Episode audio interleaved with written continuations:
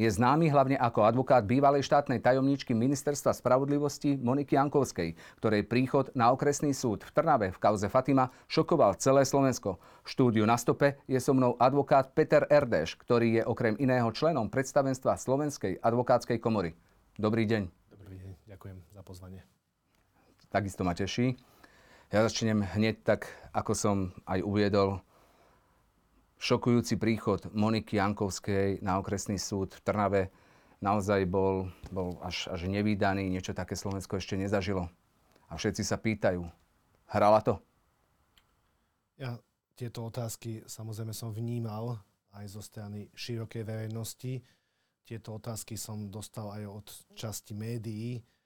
Ja som sa aj vyjadril v tom čase, že tak ako ja to mám možnosť vnímať, akým spôsobom som ja v komunikácii a v kontakte s mojou klientkou, určite môžem povedať, že toto hrané nebolo.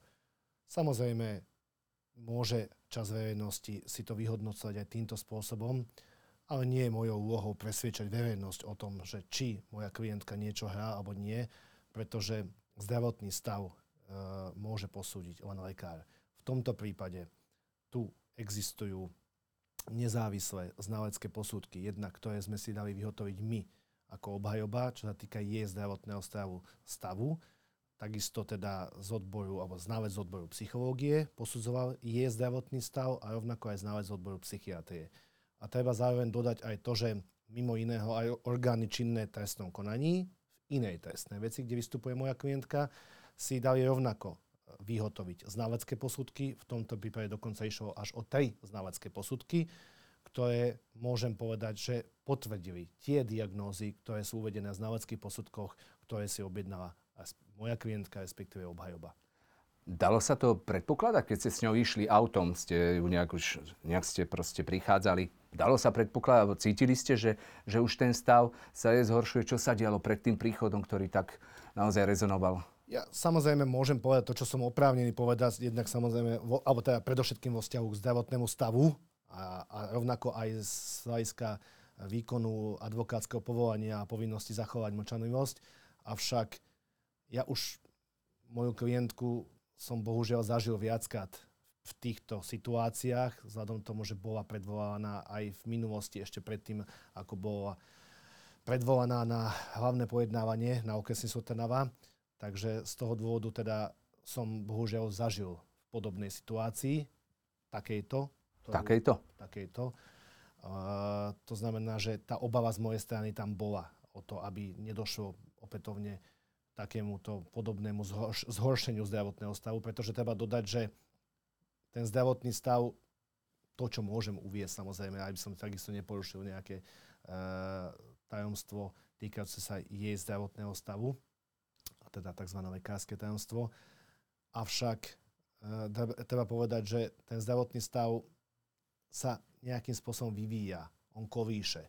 A keď dojde k tým situáciám, ktoré majú na ňu vplyv a ktoré možno, že to aj celé niekde zapríčinili, tak vtedy ten stav, ja to viem posúdiť laicky, je pre mňa neodhadnutelný a môj názor je taký, alebo to, čo ja som schopný vnímať, až nekontrolovateľný, hej, z môjho laického pohľadu. To znamená, že keď sme prichádzali na okresný súd Trnave, samozrejme ten zdravotný stav sa zhoršoval v čase, keď sme už sa blížili do samotného mesta Trnava. A ešte stále som bol presvedčený o tom, že to zvládneme, vzhľadom tomu, ako sme aj odchádzali od osobného motorového vozidla, ktorým sme spoločne prišli.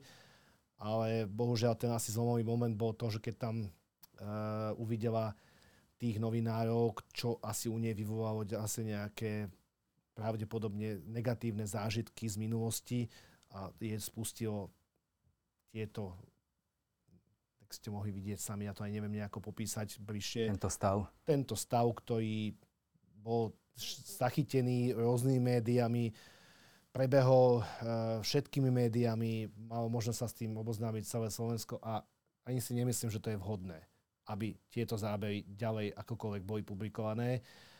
Myslím si, že jedny médiá sa k tomu postavili veľmi zodpovedne a povedali, že teda vzhľadom tomu, akom stave bola moja klientka, nebudú tieto zábery ďalej publikovať. Bohužiaľ všetky ostatné médiá si tú senzáciu vychutnali a vychutnali si tú skutočnosť, že teda videli jednu e, zranenú ženu, ktorá je v takom zdravotnom stave, akom bola. Keby ste ju nedržali, myslíte, že, že bol ten stav, že ste ju fakt museli no, držať? Bolo to, bolo to, že by sa zrútila? Ja som, samozrejme to neviem teraz bližšie popísať vzhľadom na odstup času, ale tak ako som si schopný na to ja ospamätať, tak tiež som bol v tom očakávaní, že to zvládne bez akékoľvek pomoci a podpory.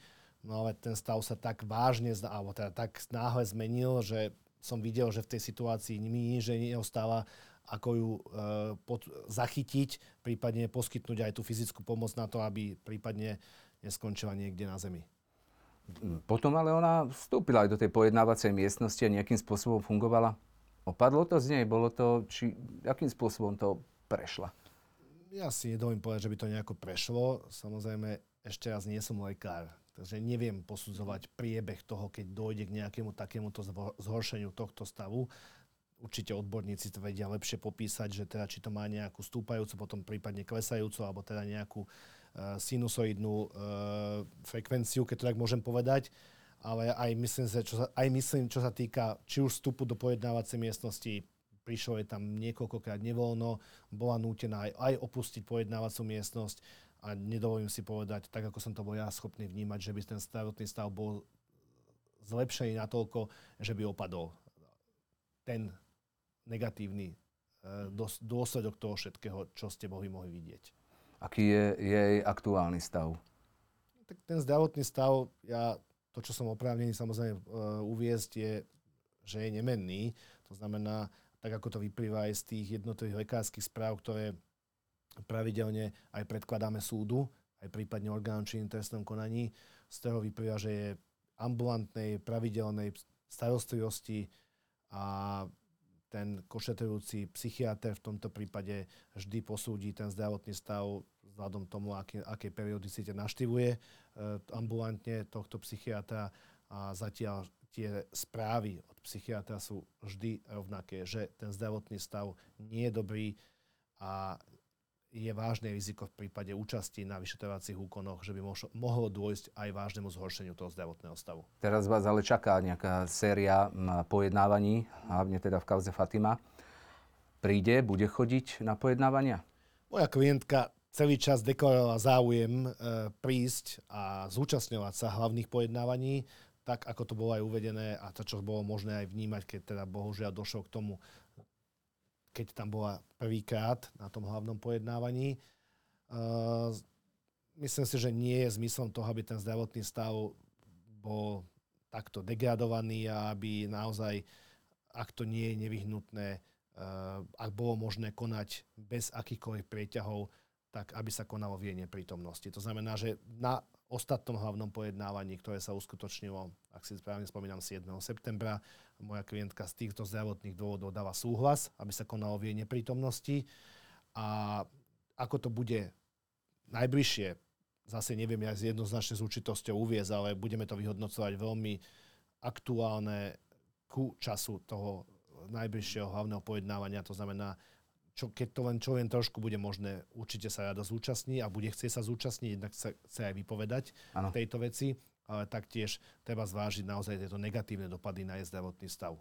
Uh, najbližšie pojednávanie o dva dní, v čase tohto nakrúcania, teda o dva dní. Uh, zúčastní sa? Neviem to jednoznačne a 100% povedať, alebo teda, aby som to nejako záväzne sa mohol tomuto vyjadriť. Ako som uviedol, budeme to vyhodnocovať naozaj, čo najneskôršom možnom čase vo vzťahu k otvoreniu alebo teda prípadne konaniu hlavného pojednávania. Ak ten zdravotný stav nebude lepší a nebude jej to umožňovať, vzhľadom samozrejme aj na odporúčanie ošetrujúceho psychiatra, tak si myslím, že je vhodné, aby e, nedošlo k zhoršeniu zdravotného stavu a v prípade, ak sa nezúčastní, tak budeme e, vytvárať podmienky súdu také, aby sa mohol konať aj v jej neprítomnosti. Ona počas hlavného pojednávania by mala aj vypovedať pred súdom. E, zvládne to? Alebo ako, ako to potom bude prebiehať? E, samozrejme, tých, tých možností je viacero. Ja som deklaroval súdu že moja klientka má záujem vypovedať. To znamená, že potom, ako bola prednesená obžaloba, boli vyzvané strany, respektíve, pardon, boli vyzvané obžalované, aby urobili, že majú možnosť urobiť vyhlásenie, to je jedna z možností, nie je to povinnosťou obžalovaného urobiť vyhlásenie. To znamená, že vzhľadom tomu, že moja klientka tam prítomná nebola, tak to vyhlásenie samozrejme urobiť nemohla. Zároveň som súdu deklaroval záujem, že má, a teda, že chce vypovedať k tejto veci, avšak zdravotný stav to momentálne neumožňuje. Tak k tomu pristúpil aj sudca, že vyhodnotil, že nebude zatiaľ čítať jej výpoveď z prípravného konania a počká, ako sa ten zdravotný stav bude vyvíjať aj vzhľadom na ďalší rozsah dokazovania. Samozrejme, ak som, myslím si, že správne pochopil, že teda som, keď sa to dokazovanie už bude blížiť ku koncu a moja klientka napriek tomu zdravotnému stavu nebude schopná prísť, tak súd sa s tým vie vysporiadať, prípadne na návrh prokurátora môže dať prečítať jej zápisnicu z prípravného konania, čo v podstate je ako dôkaz vykonaný e, v konaní pred súdom, ktorého vyplýva v podstate výpoveď obžalovaného, alebo teda dá sa povedať, že dá sa to brať ako výpoveď obžalovaného. Ale moja klientka ten záujem má a chce sa aktívne aj brániť. Um, zatiaľ ten zdravotný stav je taký, ako ste mohli vidieť. Uh ona teda odmieta, ona, ona v nejakých veciach spolupracuje, hej, je, je spolupracujúca obvinená, myslím, ale v tejto kauze, myslím, odmieta tento, tú, túto vec trestnú. Uh, akým spôsobom, alebo sa, sa tomu teraz uh, bude stavať? Myslíte v tejto veci, v tejto je veci. obžalovaná? Áno. Ona jednoznačne popiera akékoľvek spáchanie skutku, ktorý sa jej kladie za vinu od začiatku, to znamená od znesenia obvinenia, jednoznačne uviedla, že takýto skutok nespáchala a rovnako sa na tom nič nezmenilo ani počas celého prípravného konania a vzhľadom tomu, že samozrejme nemohla ešte vypovedať, ale nemám žiadnu informáciu, že by došlo akejkoľvek zmene. To znamená, určite popiera spáchanie tohto skutku. Čo sa týka vašej predchádzajúcej časti, alebo teda predchádzajúcej časti otázky, tomu môžem povedať, že ja som sa aj v minulosti viackrát vyjadroval, že nebudem špecifikovať, či moja klientka nejakým spôsobom a v akých veciach konkrétne spolupracuje s orgánmi činným trestnom konaní. Avšak v čase danom rozhodnom som sa vyjadril, že prejavila záujem o spoluprácu s orgánmi činným trestnom konaní a vypovedala aj vo veci, kde bola vo väzbe, to znamená tzv. akcii, nazvanej akcia Búrka a Výchejca, lebo to bolo, bolo spojené v jednom konaní, kde teda je boli znesené obvinenia a to, čo som aj vtedy uviedol, toľko poviem aj teraz. Postavila sa k svojej trestnej e, činnosti a prijala zodpovednosť za svoje konanie a e, vypovedala to, čo urobila a popísala mieru účasti svojej trestnej činnosti na tých skutkoch, ktoré sa jej kladú za vinu. To je v akom štádiu toto konanie, tá kauza Búrka? Toto konanie je ešte stále vo fáze prípravného konania to znamená v konaní ešte pred eh, vyšetrovateľom. Uh, aj tam už dávnejšie nebola vypočutá, alebo kedy naposledy bola vypočutá v tejto veci? Tam samozrejme nebolo dôvod ju vypočúvať ako obvinenú vzhľadom na jej predchádzajúce výpovede v tejto veci.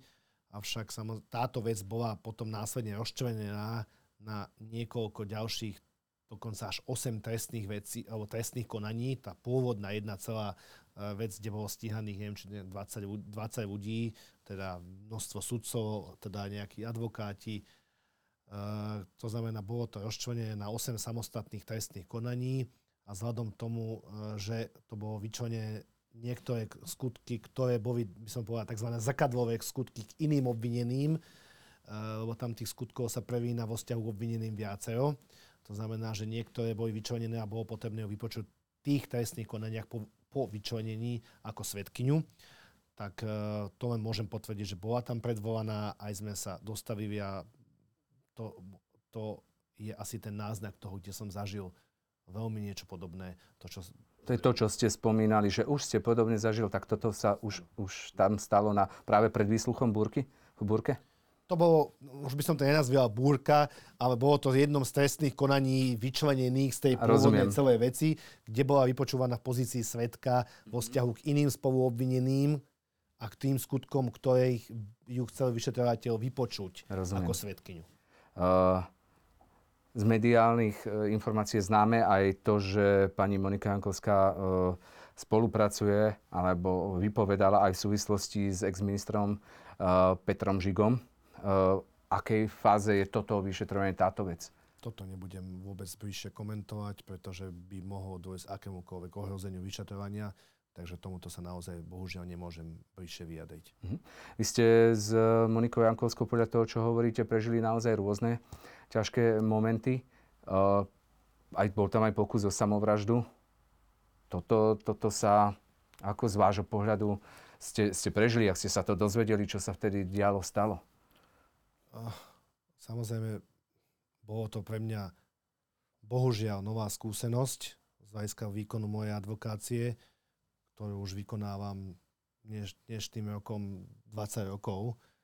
A našťastie dúfam, že sa s tým aj nikdy nestretnem niečím podobným, kde teda som sa dozvedel túto informáciu z médií. Hej, to znamená, že mne nikto nič neoznámil, že moja klientka je v nejakom zdravotnom stave, ktorý je prípadne ohrozujúci jej život. To znamená, v danom čase, pamätám si to veľmi presne, bolo to v nedelu večer, keď som sa to dozvedel z médií, že malo dôjsť údajne pokusu o samovraždu, ale v danom čase, keď mi to aj niektorí novinári zavolali, že teda či niečo viem, a som povedal, že ja o ničom neviem, ale že teda, že majú takéto nejaké informácie, tak uh, bolo to v takom stave, že nevedia, či vôbec je pri živote, alebo teda, či prežila. Tak samozrejme to boli pre mňa aj napriek tomu, že je to vzťah advokát-klient, ale proste to sú veci, ktoré človek nezažíva každý deň, aj pri tej práci, ktorú naozaj robíme, a že sme už trošku nejako aj obrnení voči tým rôznym iným vplyvom. Takže bolo to pre mňa veľmi uh, šokujúce. Samozrejme, našťastie potom som dostal informáciu, teda zase len neoficiálnu zo strany médií, že teda našťastie bolo to len pokus o samovraždu a že teda má byť aj privedomý a teda nič bližšie som nevedel. No a až nasledujúci deň ráno, to bolo v pondelok ráno, som dostal oznámenie z Ústavu na výkon väzby, kde mi bolo oznámené, že moja klientka bola hospitalizovaná vo fakultnej nemocnici v Banskej Bystrici a následne som dostal informáciu, že bola, bude prevezená e, do Ústavu na výkon väzby v Trenčíne, kde v podstate je ľudovo povedané väzenská nemocnica, alebo teda respektíve aj osoby e, vo výkone väzby v prípade, ak majú zdravotné problémy, ktoré vyžadujú ústavnú zdravotnú starostlivosť, tak sú eh, v podstate umiestnení do, do tohto ústavu na výkon väzby v Trenčíne. No ja som samozrejme hneď, eh, jak to bolo možné, vycestoval. Ešte v ten deň, to znamená pondelok, som vycestoval za mojou klientkou do Trenčína, a kde som po nejakom čase sa dozvedel od príslušníkov zboru väzenskej justičnej stráže, že teda je naozaj v takom zlom zdravotnom stave, že nie je schopná momentálne prijať. To znamená, že nemal som možnosťou ani v ten deň komunikovať.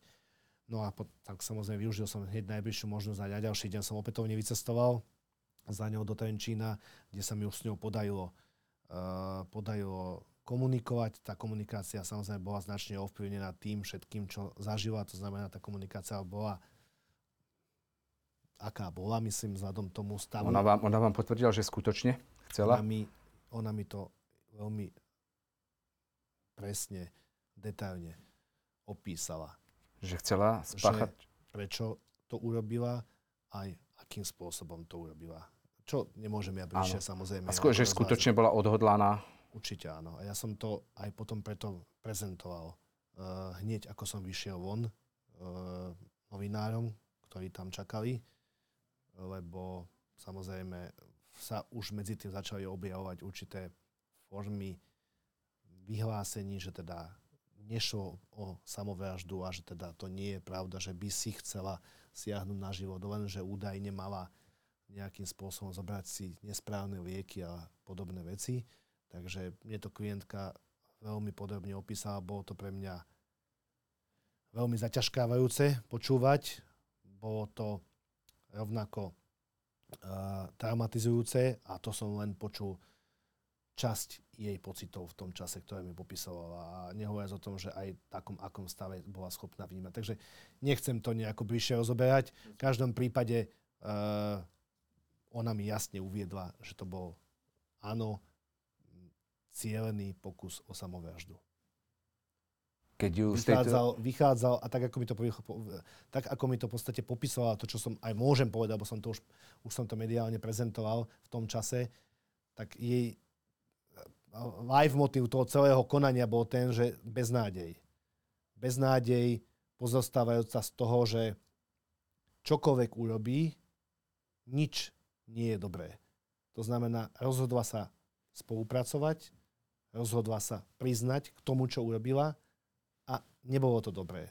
Veď sa tu mediálne prieč celým Slovenskom, prieč rôznymi osobami, či to bolo zo strany prokuratúry, či to bolo zo strany iných osôb, ktorí sa vyjadrovali, aj politici sa bohužiaľ k tomu vyjadrovali, sa vyjadrovali k tomu, že toto nie je priznanie.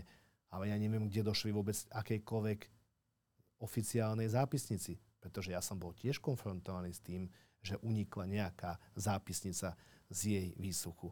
Ale ja som nikdy nepotvrdil, že toto je jej zápisnica, pretože sám by som porušil zákon, respektíve neverejnosť prípravného konania. Takže toto všetko tiež na ňu vplývalo, e, že napriek tomu, že mala záujem pomôcť aj na odhalení inej trestnej činnosti, tak jednoducho k nej pristupovali stále tak, ako k občanovi nejakej inej kategórie.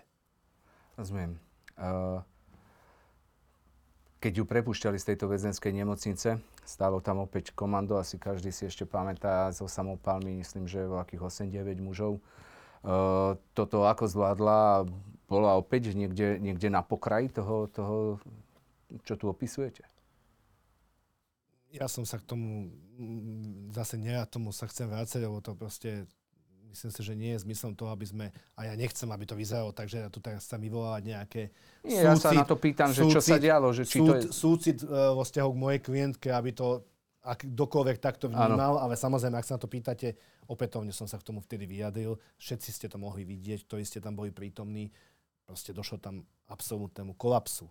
Proste absolútnemu kolapsu vzhľadom tomu, že vychádza z väzby, je prepustená z väzby na slobodu po takmer roku výkonu väzby, kde tá prepustenie z väzby na slobodu bolo za určitých podmienok. To znamená, keď ju aj púšťal Najvyšší súd Slovenskej republiky, samozrejme nadvezujúc na predchádzajúce uh, uznesenie súdcu pre prípravné konanie špecializovaného trestného súdu, ktorý v podstate, myslím, že 16. februára, ak si správne pamätám, rozhodol, takže jej nahradil tú väzbu tým náramkom, jak tomu budú povedať, kontrolou technickým zariadením. Ale najvyšší súd ešte nad rámec toho tie obmedzenia alebo teda tie podmienky prepustenia z väzby na slobodu sprísnil tým, že požiadal, respektíve stanovil aj peňažnú záruku. Peňažnú záruku vo výške 100 tisíc eur, ktoré bola, ktorá táto bola zaplatená. Inak Dodnes je. Do, teda, uh, uh, je bola Aha. zaplatená s tým teda, že bez toho by ho samozrejme Najvyšší súd Slovenskej republiky nepustil. Vychádza zo psychiatrie, lebo ona vychádzala zo psychiatrie. To znamená, že vychádzala z väzby, ale nie z väzby bežnej, ale ona vychádzala z oddelenia psychiatrického. A čakajú tam ozbrojené komando, nehovoriac o tom, že očakávala, že bude na slobode. A toto všetko niekde určite na ňu muselo opätovne vplývať tak, že sa tam zrútila a ten zážitok bol opätovne negatívny. Ja, ja to nechcem bližšie popisovať, ale... Dnes, dnes sú tie sklony samovražedné už preč? Ja som to, to, čo môžem povedať, e, lebo som to už aj prezentoval na verejnom hlavnom pojednávaní, kde som teda citoval časti znaveckých posudkov, ktoré sú súčasťou trestného konania vo vzťahu k kauze, alebo teda vo veci obžaloby tzv. kauze Fatima Citoval som ich pred verejnosťou, pred médiami, tieto znalecké posudky, samozrejme so súhlasom, moje, so súhlasom mojej klientky, tak tie sklony sú konštatované v tých znaleckých posudkoch stále. Hej. E, zažívate vy ako advokát e, ataky na svoju osobu kvôli tomu, že obhajujete e, človeka, ktorý ktorého verejná mienka až tak nemiluje. To teda Monika Ankovská, ktorá si svojou tlačovou konferenciou spôsobila vo verejnosti veľmi negatívne e, reakcie. Čo zažívate? To zažívate nejaký útok na svoju osobu? Ja som, že by som stretol sa s nejakým osobným priamým ano. útokom e, na verejnosti alebo kdekoľvek inde. Takým priamým, by som povedal, že face to face som sa nestretol samozrejme s takýmto útokom. Určite v rámci sociálnych sietí si, som si vedomý toho, že sa vyjadrujú osoby aj vo vzťahu k mojej osobe a že v podstate nás, alebo aj mňa, ale ja sa potom o tom dostanem všeobecnejšie e, rovine, stotožňujú s tým klientom. A ja, ja a priori uh, akejkoľvek diskusii, ktorá je na sociálnej sieti, ktorá je anonymná, alebo teda všeobecne akákoľvek diskusia, ktorá je anonymná, ja tomu nevenujem pozornosť, pretože ľudia, ktorí sa skrývajú za svoju anonymitu, sú schopní napísať čokoľvek, bez toho, aby na to niesli akékoľvek následky. Takže... Ja sa, ja sa na toto pýtam zámerne. Vy ste totiž to členom eh, predsedníctva Slovenskej advokátskej komory a mal som tu hostia, pána Ivanoviča, tiež som hovoril s pani Valkovou, je tu veľká kauza o útokoch uh, na, ich, na ich advokátske poslanie. Tak preto som aj zámerne sa pýtal vás, či vy zažívate takéto útoky. Čo vy ako člen advokátskej komory, alebo čo advokátska komora robí v takýchto prípadoch, ak, ak, sa, ak sa bezprecedentne útočí na advokátske poslanie? V tomto prípade treba povedať, aby to veľmi jasne zaznelo, že nie som hovorca Slovenskej advokátskej komory, nie som ani štatutárny orgán, tak ako to ustanovuje zákon o advokácii. Štatutárny orgán je samotný predseda Slovenskej advokátskej komory, takže samozrejme nebudem teraz hovoriť za Slovenskú advokátsku komoru nejaké oficiálne stanovisko, ale budeme čerpať z, nieto, z niečoho, čo máme jednak upravené všeobecne v našich predpisoch stavovských, to znamená jednak zákon o advokácii, následne advokátsky poriadok, ale zároveň sa vyjadrím aj k tomu, čo ste naznačili, tieto určité mediálne e, situácie, alebo teda konkrétne veci, ktoré ste naznačili. E,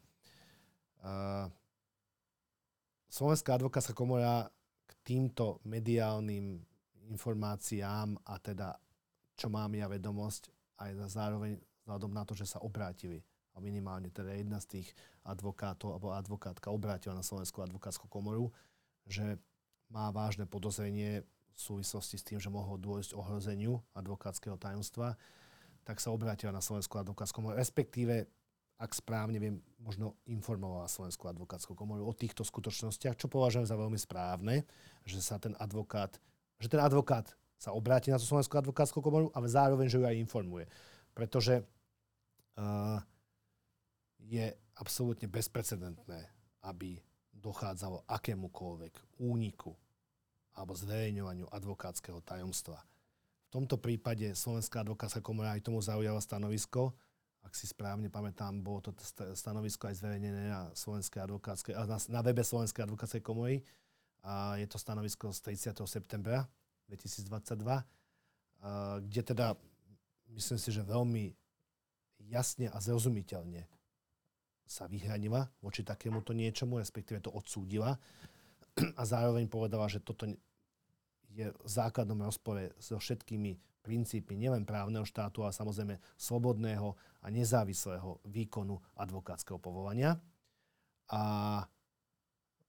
samozrejme Slovenská advokátska komora je, jedno, je z hlavných úloh samozrejme chrániť to, čo je to najdôležitejšie, a to je tá sloboda a nezávislosť výkonu advokátskeho povolania. Chráni tých advokátov ona nejakým spôsobom? Ja som presvedčený, že áno. Ja som si vedomý toho, že množstvo advokátov môže mať pocit, že Lebo ona aj nejakým spôsobom ano. povedala, že platím, ale o advokátskej komore neviem. Takže e, to, to bolo to, že či chráni vo všeobecnosti advokátov, ak sa dostanú do, do nejakého nepríjemného ataku.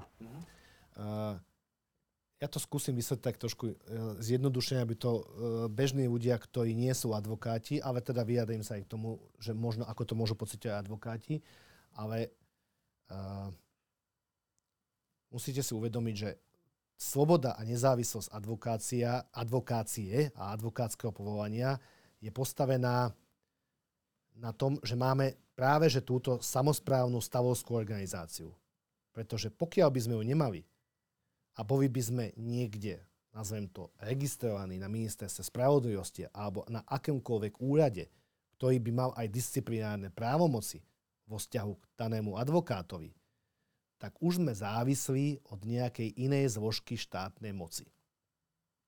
To znamená, preto máme túto stavovskú organizáciu, ktorá bola samozrejme zriadená zákonom, hej, a tá chráni to, aby tá advokácia bola nezávislá od akejkoľvek politickej moci a od akýchkoľvek politikov, ktorí sú priamo pri moci v danom čase a rovnako aj bola nezávislá od akejkoľvek inej zložky v rámci delenia moci v zmysle princípu právneho štátu. To znamená, toto je tá nezávislosť a sloboda v tom význame, že naozaj ja môžem konať tak, ako konám zákonne, že nemôže mi niekto povedať, že napríklad ty obhajuješ toho, už môžeš byť zlý. Pretože treba si uvedomiť, a čom je základný význam aj tej slobody a nezávislosti advokácie, že ten advokát je v podstate to jediné možný, alebo jediný možný nástroj toho, ako on je schopný sa brániť aj tej niekedy bohužiaľ až svoj vôj štátnej moci. Hej? Rozumiem. Uh, tejto advokátke sa hackeri nabúrali do e-mailu a ktorom, ktorom mala okrem iného aj nejaké, nejakú advokátsku stratégiu a tak ďalej. E, čo by ste vy robili v prípade, že vám hacknú e-mail a, a tu médiá, po prípade vaši kolegovia advokáti, narábajú s vašimi informáciami e, a advokátskej stratégii, ktorú v tých e-mailoch máte aj vašimi osobnými údajmi. Čo sa, ako sa má brániť takýto advokát potom z politických e, tlačoviek počúva tiež nejaké nejaké ataky, nejaké informácie, ktoré by mali pochádzať z tých mailov. Čo, čo, by mal, čo by ste vy urobili, že vám hackne niekto takýmto spôsobom e-mail? Tak samozrejme uh, by som pravdepodobne určite postupoval tak, že jednak by som to oznámil Slovenskej advokátskej komore, že teda naozaj, ak z tých e-mailov, ktorých mám podozrenie, že sú moje, pretože ako som zachytil aj v médiách, uh, komunikáciu dotknutej advokátky. Ona samozrejme nepotvrdzuje jednoznačne ano. autentickosť týchto e-mailov, ale samozrejme má obavu, že vzhľadom tomu, že mohlo dôjsť nejakému zásahu do e, jej počítačového systému, pravdepodobne, tak e, mohlo dôjsť aj ohrozeniu advokátskeho tajomstva. Takže určite by som postupoval týmto spôsobom. To je teda samozrejme môj názor. Hej. A, a v prípade, ak by naozaj došlo aj ohrozeniu mojej dobrej povesti, teda v prípade zásahu do mojich občianských práv, alebo teda práv garantovaných v zmysle občianského zákonníka, z hľadiska ochrany dobrej, e, dobrého mena, tak by som postupoval samozrejme aj e, jednotlivými podaniami na e, príslušné súdy v rámci civilných konaní, či už by to bolo návrhom na vydanie nejakých neodkladných opatrení, respektíve teda nejakých ďalších e, návrhov alebo žalob na ochranu osobnosti prípade, ak by som sa cítil byť dotknutý vzhľadom tomu, že došlo narušenie môjho súkromia.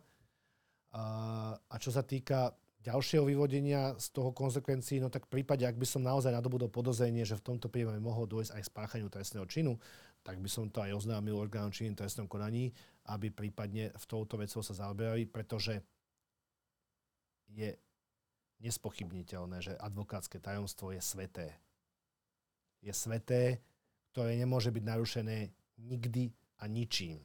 To máte ako spovedné tajomstvo. Ano. To jednoducho, preto ten advokát má dôveru k tomu advok- eh, pardon, preto ten klient má Áno, klient sa môže priznať aj k tomu, že vraždil. Jednoducho, ten klient musí mať t- celý, celý vzťah a základný vzťah advokáta a klienta je, musí byť postavený na vzťahu dôvery. To znamená, Aby som to vysvetlil, tak, tak klient sa môže priznať, že vraždil a vy nesmiete uh, povedať, alebo, alebo táto informácia od vás nesmie uniknúť nikam. Ja nesmiem povedať nič, kým nie som zbavený povinnosti zachovať mlčanlivosť a dokonca v zmysle našich ustanovení zákona advokácií, aj keď ma klient zbaví mm-hmm. písomne povinnosti zachovať mlčanlivosť, napriek tomu nie som povinný uviesť čokoľvek, čo by som ja ako advokát vyhodnotil, čo môže byť v neprospech klienta. Čo by sa vtedy stalo?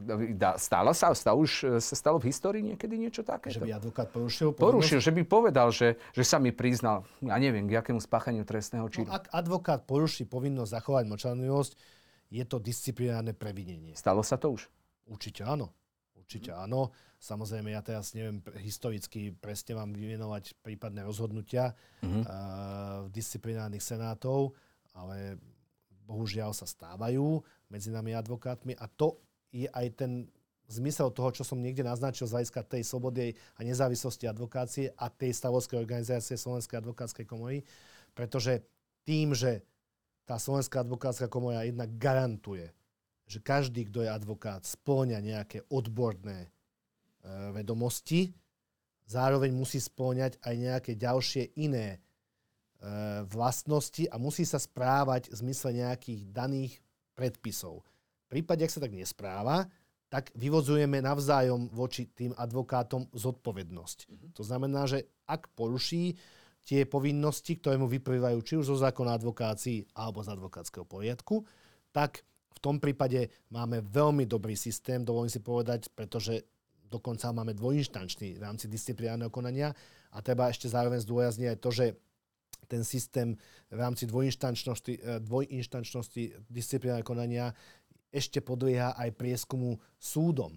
To znamená, ak ten advokát je aj právoplatne disciplinárne uznaný vinným a nie je s tým rozhodnutím spokojný, tak ešte sa môže obrátiť na súd tak v rámci správnej žaloby, aby súd preskúmal toto rozhodnutie nás ako Slovenskej advokátskej komory.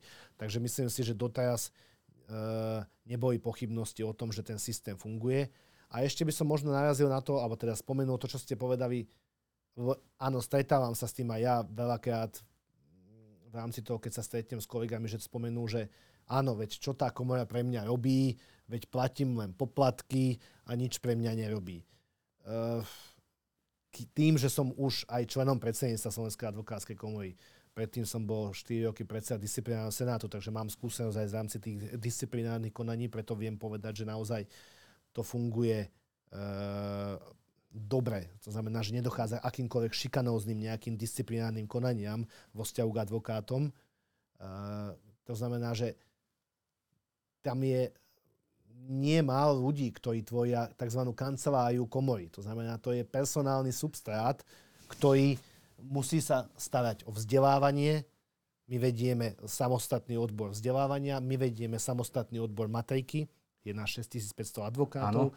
plus vedieme samostatný odbor týkajúci sa konania sťažností a e, je tam naozaj veľa roboty. To znamená, ten príspevok prís, e, je na príspevok na činnosť komory.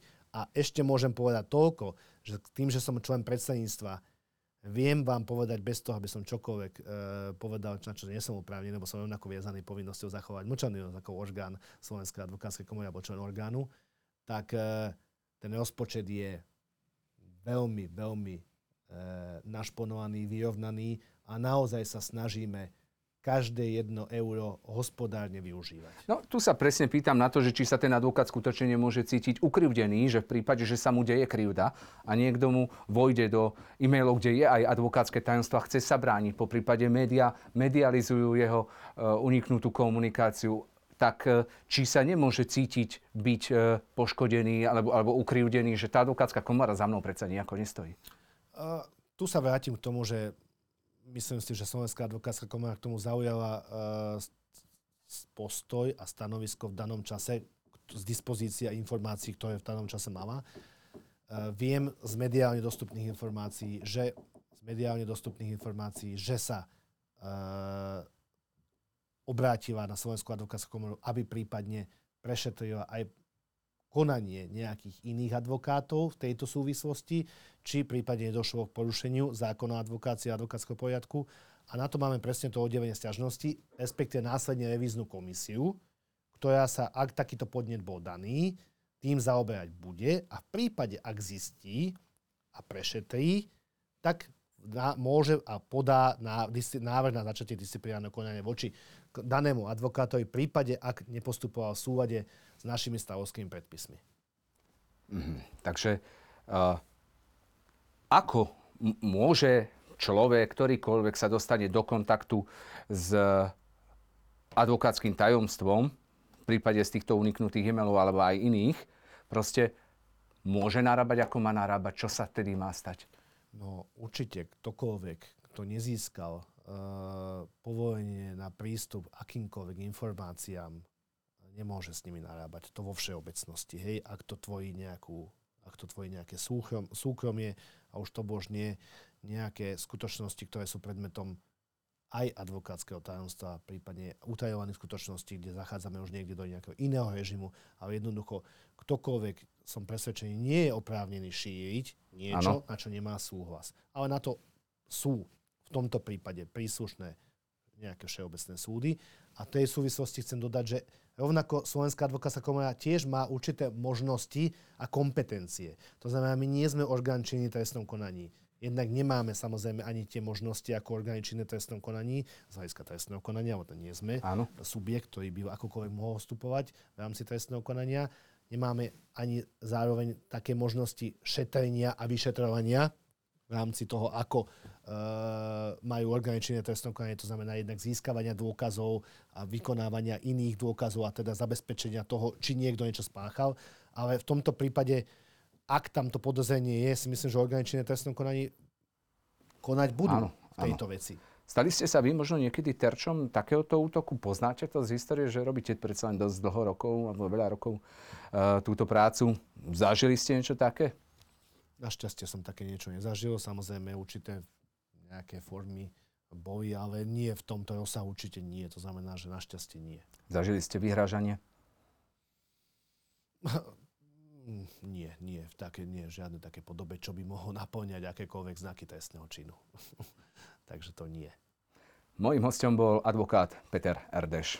Ďakujem pekne. Ja ďakujem pekne za pozvanie.